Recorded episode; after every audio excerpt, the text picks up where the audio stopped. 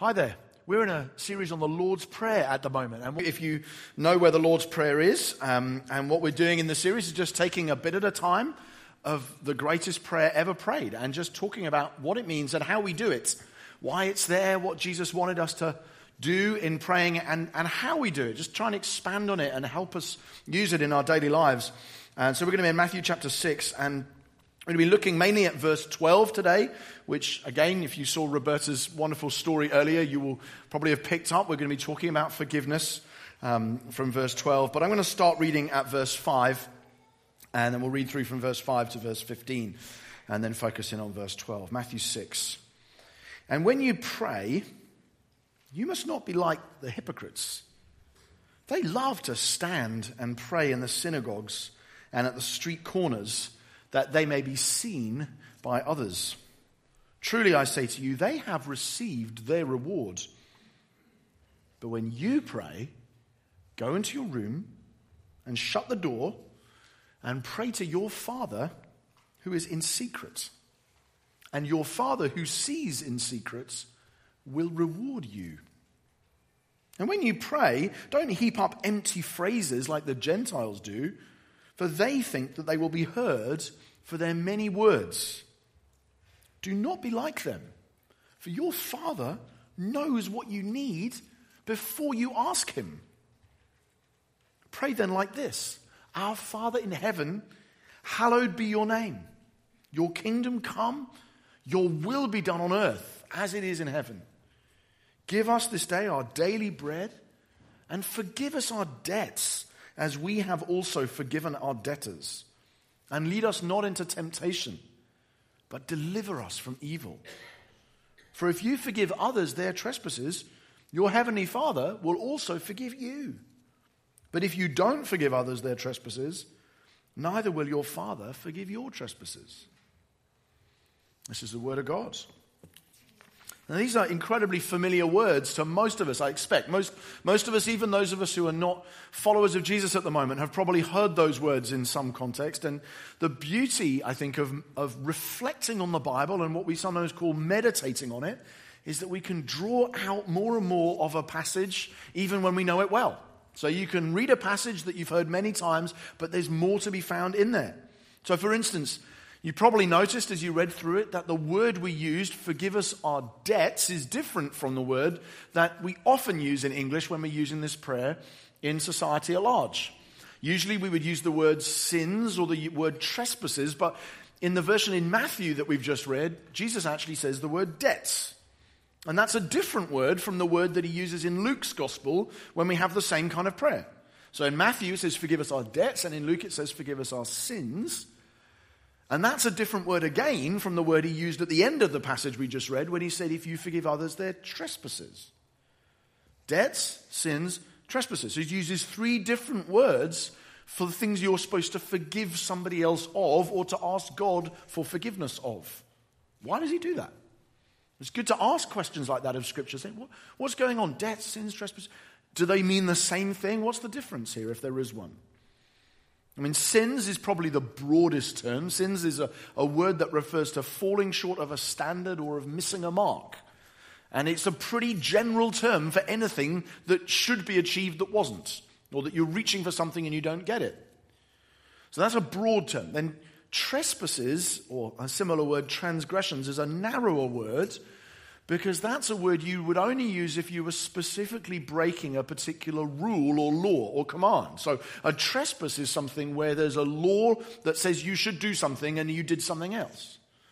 And we still use the word in that sense in English today. So if somebody said no trespassing, you know that that refers to a specific impinging on someone else's property. It's a, it's a, there is a law that you've broken. That's not necessarily true of sin, but it is true of trespasses. And then the word debts is even more specific, isn't it? Because the word debtor only applies where there is a specific obligation you owe to someone else. That's the only context in which you'd use that word.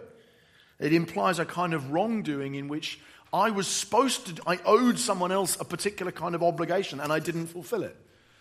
So if you ask me to lend you a fiver and I say no, I'm not in your debt. I might be stingy, but I'm not in your debt. But if I lend you a fiver and then you're supposed to pay it back to me and then you don't, you are in my debt. You see, it's a very specific kind of thing. Uh, it's a very kind of narrow usage of the word. So when we ask God to forgive us our debts, as well as our sins or our trespasses, we are actually saying, God, I owe you this sort of response of obedience and faith, and I haven't done it. I am in obli- under obligation to you. You, were, you have every right to expect me to do this, and I haven't done it. Do you see? It's quite a, in using that word, we are tightening our understanding of what it is. It's not just such a bland word. I mean, that's a bad way, bad word to use. It's not such an open ended word as sin. Sin is quite an open word, and it can be dulled through overuse if we're not careful. The word debt's like, I, I should have done this. I am in debt to you because you were right to expect this of me, and I haven't done it. And the other thing I love about the word is that by saying forgive us our debts as we've forgiven our debtors, we are also reminded that the act of forgiveness might well involve very practical, real things we're supposed to do for other people, including discharging them of financial debts. And by the way, I don't think that means that all of you in banking need to go into the office on Monday morning and just say, we're going to cancel all the debts. But actually, that's the resonance that word would have. And there are a lot of contexts in which that is the practical way we are supposed to live it out. Say, I must, like we've just in the story that the children acted for us. We're intending, intended to liberate other people of the things that we have a right to, entitle, a right to be entitled to, and yet we decide to let them go anyway. Because that's what people who've experienced the grace of God in Jesus do. I have been let off this massive 10,000 bags of gold debt, and as a result, I'm going to let you off the little thing you owe me. It's a very tangible, real world kind of word. So there's, there's things to reflect on, even though you know the words well. Another thing that's worth noticing in the, story, in the Lord's Prayer did you notice that um, the request for forgiveness is only the, the fourth out of five requests in the Lord's Prayer? I mean, this is week four of a five week series, and this is the first time we've come to the issue of sin.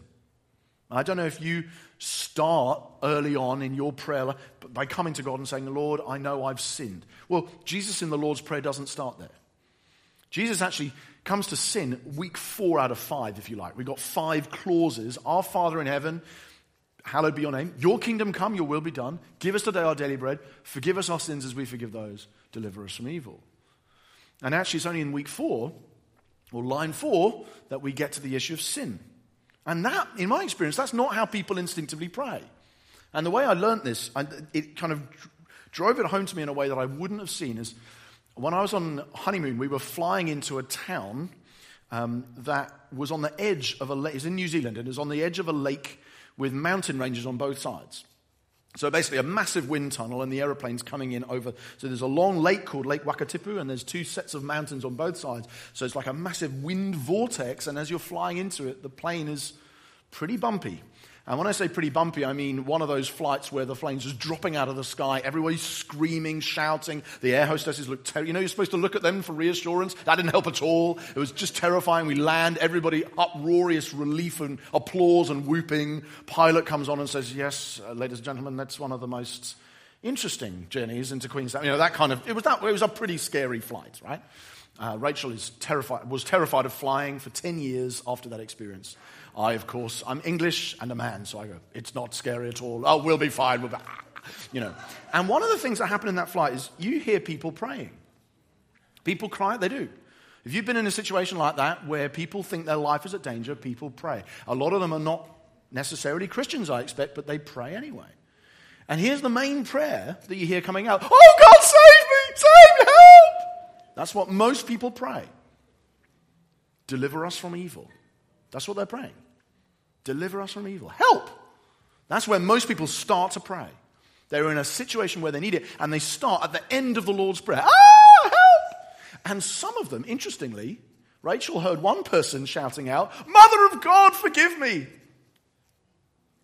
Because what we do is we think we're about to face death, we ask for help and rescue from evil, and some of us then go on to say, Please forgive me from sin. So what we do is we start at the end of the Lord's Prayer and we work backwards. Actually, the next thing you do, if you are going to, if you carry on praying like that, the next thing you might do is you say, please now give me what I need. Give me stuff. Give us today our daily bread, as we saw last week. And actually, it's only really when you become a Christian that you begin to say things like, May your kingdom come and your will be done, and prioritize God's purposes, not just yours. And then the sort of high point of prayer is almost when you enjoy God for who He is and you don't ask Him anything. You just say, Our Father, hallowed be your name. It's interesting, isn't it? We pray the Lord's Prayer backwards. Naturally, that's what we do. That's the way that if you have come to prayer, you've probably learned to do it the wrong way round. Because you start with your urgent needs and then gradually move back until you're enjoying God for who He is. And Jesus says, don't pray it that way round. Start at the beginning. Start by recognizing who you are coming to and His beauty and glory. Then ask for His purposes. Then you ask for your needs. Only then do you need to start talking about your sin. You do need to talk about it and ask for forgiveness, but not first. And then eventually ask for deliverance from evil. Jesus says, pray it forwards. Fatherhood comes before forgiveness. Right? Identity comes before iniquity. Sonship comes before sinfulness. And I'm actually, I've got an eight year old son. I'm trying to teach him this at the moment. He's trying to get his head around how it's the, the case that I can be cross with him for what he has done and that he needs to say sorry for it and that I love him whether or not he does and that I will love him. And we do this. I learned it from a friend of mine. I love you when you're good. I love, love you when you're naughty. I love you all the time. And trying to get him to understand that at the same time as he understands that he needs to say sorry for what he's done wrong is a parenting challenge, and many of us have faced it. But that's what God's trying to do with us in this prayer. You've got to understand, I am your father. God is your father, and it's only when you're grounded in that reality that you can move on to talk about your sinfulness and your need for rescue in the right framework. Now, the ordering might sound incidental. It might sound like, oh, I'm not sure that that's what, quite what Jesus meant. I think it's central to the gospel that it is. Romans 5 8. God demonstrated his own love for us in this, that while we were still sinners, Christ died for us.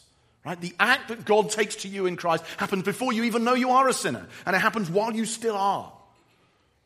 And it's only then that you begin to realize, because you are this and I am this, I'm sorry, God, please forgive me my sins. So I hope there's things for us to see in the Lord's Prayer that we might have missed, even if we know it pretty well. That's, I think, what Jesus is saying. That's why he's teaching us to pray this way, in this order. But in my experience, when you do that and you, okay, okay, fine, forgive us our debts as we forgive, I get that, right? I understand why it's there and why it's at this point in the prayer.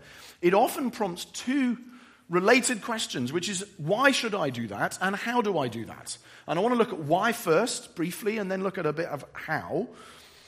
But I think sometimes it does raise the question why? Why do you need to ask for forgiveness? And I had this question just a few weeks back. I run a theological conference every year called Think, and uh, we get lots of sort of theologically wired guys come together and we study the Bible for three days and look at it in a lot of depth. And one individual came up to me this year and said to me, one of the things I wrestle with is if I am already justified or declared righteous by God in Jesus, why do I need to ask for forgiveness? Have you ever wondered that? Like, if I'm already justified, if I'm righteous in God's sight, why do I need to ask for forgiveness? A few years ago, I heard one guy who was so certain he was right about this and so convinced that he, he was telling people, you shouldn't pray the Lord's Prayer at all. He was saying, You mustn't pray the Lord's Prayer because you've already been forgiven. And I was thinking, Hang on, that, that is bunk. Seriously. If, if, you are, if your system convinces you that you should tell people not to do what Jesus told them to do, something's gone wrong somewhere. So I, I don't know what it is at this point, but let's work back from there and figure it out. But actually, underlying it is a good question, which is how do I make sense of what it means to be righteous at the same time as asking for forgiveness? And I think that the guy who was asking me the question was confusing two biblical pictures as if they were the same thing. You see, when you say that somebody's righteous or justified, you are using a legal picture. You're imagining them as being in a courtroom.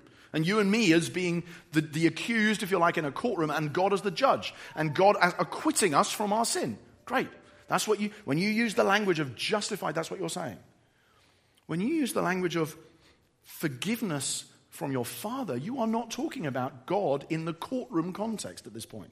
You are not using a legal metaphor, you're using a family metaphor. The Lord's Prayer is a family prayer. You can tell because it begins, Our Father. And as soon as you realize that, you start thinking, oh, okay, so in a law court context, to say, I need forgiveness would be to imply that I hadn't already been acquitted. And would be odd, wouldn't it? You don't go into, if you've been acquitted in a courtroom, you don't go back to the judge and ask for forgiveness. The judge says, I've already, I've already acquitted you, get out of here. But in a family, you're not dealing with legal categories, you're dealing with relational, fatherly, childlike categories, aren't you? And so you ask for forgiveness even though you know that your legal status is not at risk. Okay, so tomorrow is my 13th wedding anniversary. And do you know, do you know this, is a, oh, this is a weird thing. The average, we have now been married longer than the average marriage in this country. My wife is 32. She got married when she was 19. She's been married longer than the average marriage in this country, which I was really surprised by. We looked it up yesterday. I was just being nosy. It's 12 years. So, anybody who's been married 12 years or more, congratulations. But uh, anyway, so I was just thinking this through and thinking, wow, in those 13 years, I have sinned against Rachel a lot. Like, she has seen the worst of me. I've sinned a lot against her, but every time I've sinned against her and asked for forgiveness, I have not become less married legally. Right? When I sin against her, our relationship suffers, but our legal standing doesn't. I'm just as married after I've sinned. I'm a toe rag, I'm a scoundrel, but I'm still married. My son sins against me, he's, I'm still legally his dad just as much as he was before he did. You see, and what we mustn't do is conflate the legal categories of the courtroom with the family categories of the Lord's Prayer, because otherwise you'll think, I don't know why I'm asking for forgiveness. But in a family, you don't ask for forgiveness to restore your legal standing, do you? You ask for forgiveness because you want your relationship to be healed and restored and fully flourishing. And it's the same with God. And that's basically what I told this guy who asked me this question. You, might, you are justified. Praise God for that. Celebrate it. But please don't allow that metaphor of a law court to completely change the way you see the family of God in which you are God's children and you want relationship to be strong and open with Him. So, now some of us don't worry about it. Some of us say, the reason I pray, forgive us our sins, is because Jesus said so. And I'd say, that's a good answer. Well done. I'm glad you don't struggle with it. But for others, that answer might help. And it might also help to think this way that by training us every time we pray this prayer to come to God for forgiveness, Jesus is also training us to forgive other people every time we pray. You notice this is the, that's the one clause in the Lord's Prayer where there's something we have to do as we're praying it, right? The others are all saying, God, could you do this? Or God, be this. This bit is saying, Lord, would you do this as I do that? And I think Jesus puts it in here to train us that whenever you come to Him in prayer, you are actively releasing others from their debts to you, many of which are very painful. All right, we won't have to go into that here, but there will be weights of sin against everybody in this room that other people have, have done to you. And actually, to let go of those things is costly. But Jesus is saying you've got to keep doing that whenever you come to God in prayer because the weight of debt that you had against God is far greater. And on that basis, continually show the grace to others that God has shown you, even when it really stings. Now, I'm not going to focus so much on that part because we had a message on that topic a few months back in the Invited series. Phil Varley pre- preached on it. But Jesus pulls no punches in this passage about it, and particularly in verses 14 and 15. And so, but if you are regularly asking for forgiveness for your debts, it's very hard to keep lording over other people's debts over against them. So I think that's why Jesus says you should pray this. I think there's a few reasons. I think understanding family metaphor is really important, and understanding our need to continually forgive others is important. That's why we do it. But people also ask how. And this is what the kind of the last bit of the message, but how do you do that? How do we pray for forgiveness? How do you ask God? Can you, is that, we just say that phrase? I mean, because some people would do that. They would say, I ask for forgiveness simply by using this prayer. And some of us have daily been using it in the last few weeks and just saying, this is a helpful practice. Just, I memorize it, I pray it, and it becomes part of my normal daily routine. Some of us might have a slightly, a different, slightly different practice, which is where we take a phrase of the Lord's Prayer in each day and use it on a, so on a Monday you might say, Our Father in heaven, and on a Tuesday, hallowed be your name, and on a Wednesday, your kingdom, and go through the week like that and begin to explore and expand. Forgive me my debts, like this and this and that, things I should not have done. I owed you obedience I didn't do it. Forgive me, please. Knowing that He will, but you've asked for forgiveness. As I have forgiven this person and that person when they did this, and that's made me feel this, but Lord, I forgive them again, and I forgive them, and I forgive them. Now, as general advice for prayer, if you do it like that, which I think is a great practice, I would, can I just give you two general bits of advice for prayer? Some of us, this is teaching grand to suck eggs. Some of us, it'll help. Pray with words and pray with specifics. Generally, in all prayer, right? Certainly true of forgiveness, but I think it's true of all prayer. Pray with words and pray with specifics. And that, those two things together will help you fight one of the great enemies of prayer, which is brain waffle. I don't know if you've ever experienced brain waffle, but in my experience, it goes, you, when you're speaking, you, there are all, many of us struggle to waffle when we're speaking. But I tell you, and I'm, I'm a preacher, right? So I know all about it. But if you are not speaking, it is so much easier to waffle in your head. It goes like this Lord, I thank you. I want to acknowledge. Is that a duck out there? Right, just really. Okay, I'm back. Okay, Lord, um, thank you. And I pray for this meeting that I've got later on. Actually, I don't know where, where I put my notes for that meeting. I, have I got them with me? I better go and check. And your brain just waffles all the time, doesn't it? As soon as you use words, it's surprisingly difficult to do that. When you actually say things out loud using your mouth and speaking, it's kind of a lot harder to waffle in your head. Now, that might affect your location for your prayer time. Because if you are sitting on the 176 bus and you start saying, Lord, I pray for your forgiveness for lusting after that woman in the fourth row of the bus. That's not going to edify anybody. It's certainly not going to help your prayer life. So there will be probably some context that that might shape you. But to use words out loud, I mean, Jesus here says, go in your room, shut the door, and pray. And for some reason, in evangelical circles, we generally, the prayer posture is eyes closed, maybe hands together even, silent. I'm not sure that's always very helpful. And I certainly think the silent bit is not always very helpful because in speaking, we actually make ourselves much more likely to stay on focus with what we're actually doing. And I would say that's certainly true for forgiveness. You see, if you say, Lord, Lord, forgive us our sins, and with specifics, it's good to start saying, I did this, and I shouldn't have. And please forgive me. And I did that, and that was wrong in your sight. Please forgive me.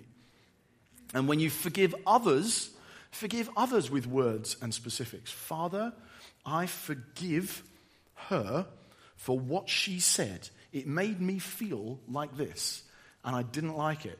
But I know that you have forgiven me way more than that, and I forgive her. And I ask that you would help me act lovingly and kindly towards her. And I pray that you would bless her in spite of the things that she has said. Do you see? You're actually naming specific issues rather than, yeah, Lord, I'm sure I've done something a bit naughty somewhere. I'm sure you're going to scrub that out. And Lord, if anyone's ever done anything wrong to me, then I'll just leave it. That's not how you pray in this area. It's good to use words and it's good to be, use specifics. So there's some general advice on forgiving and asking for forgiveness. But on top of the general advice, there's a bit of, if you like, some, some help we can get, which I find personally very helpful in learning to pray, has been learning from the prayers of other people, many of whom have given a lot of attention and time to pray well. Many of those prayers are rich and beautiful and thoughtful and set to music in many cases as well. So you can learn from the Psalms. The Psalms are wonderful prayers. If you ever feel you've got angry about injustice or frustration or difficulty in life, you need to read the Psalms and you realize you are lowballing it. The Psalms are visceral, they are sometimes quite violent prayers of people who are saying, Come on, God. And they are beautiful in that way because they actually articulate what's really going on in your heart rather than sometimes what we pretend is going on in our heart, which is that everything's pretty much okay. And so, if you want to learn how to pray for forgiveness, you might want to go to Psalm 51, which David prayed just after what had happened with Bathsheba. He doesn't pull his punches against you. You only have I sinned. I've done what's, I've been sinful from birth. Oh, please save me because of your unfailing love. Would you wash me that I might be whiter than snow? My skin's a scarlet. Cleanse me with hyssop. And he just goes on this lengthy confession, asking for forgiveness, rant. And it's beautiful because he knows how broken he is and how terrible what he's done is. And you may find his example very helpful when you're praying for forgiveness. Use Psalm 51, among others. There'll be others as well. So you can learn from Psalms. You can learn from hymns as well, actually, because hymns are basically prayers set to music. And because nobody bothers remembering the duff ones, only the good hymns survive. Yeah? The bad hymns just disappear into the history books, but the good ones are still with us. And so you might find, I want to, in asking for forgiveness, I like Rock of Ages. Do you know Rock of Ages? The hymn Rock of Ages? Rock of Ages, cleft for me. Let me hide myself in thee. Let the water and the blood from thy wounded side which flowed be for sin the double cure. Cleanse from wrath and make me pure. Nothing in my hand I bring, simply to the cross I cling. Naked come to thee for dress, helpless look to thee for grace. Foul I to the fountain fly. Wash me, Saviour, or I die. And you notice what that song does? It, it, doesn't pull its punches on sin. It says, This is, we are, I am a foul person sometimes. I do awful things, but your blood is greater, it's richer, it's deeper. Now please forgive me. It doesn't, it doesn't fudge sin. What it does is it orients us immediately in the gospel and points us to Christ and says, Yes, this was bleak and awful, but God. And his mercy is greater. And it gives you assurance even as you pray it. So you can learn from Psalms, you can learn from hymns, you can learn from modern songs as well. I'm going to sing one at the end of this message. Which was, I play the piano, so I sometimes just sing this one myself. I just, I love it. Lord, I come, I confess Bowing here, I find my rest. Without you, I fall apart. You're the one who guides my heart. Oh, I need you, Lord. I need you. Every hour, I need you. My one defense, my righteousness. Oh, Lord, how I need you. I'm going to sing it in a moment because it's a good, in that sense, prayer of confession. And so you can learn from modern songs, and you can also learn from what we often call liturgy, which is effectively prayers written by people a while back that put into words what's going on as we approach God. They're just good prayers written by other people. I think some of the best prayers in any language are written in the Book of Common Prayer in English by Thomas Cranmer, the Anglican from 500 years ago, but they're so helpful. Here's one that I think I'm, I'm going to ask if, if you're up for this, just to pray. We can pray this together. This is a really good prayer. I just, you can hopefully read it. If you can't read it, then just trust that what other people are praying is helpful as well. But this is a great prayer of asking for forgiveness. It's just a good way of doing it, I think. So some of us already know it. If you don't, you hopefully can read it. But let's pray it together, okay? Almighty God, our Heavenly Father, we have sinned against you and against our fellow men in thought and word and deed, through negligence, through weakness, through our own deliberate fault. We are truly sorry and repent of all our sins for the sake of your Son, Jesus Christ, who died for us.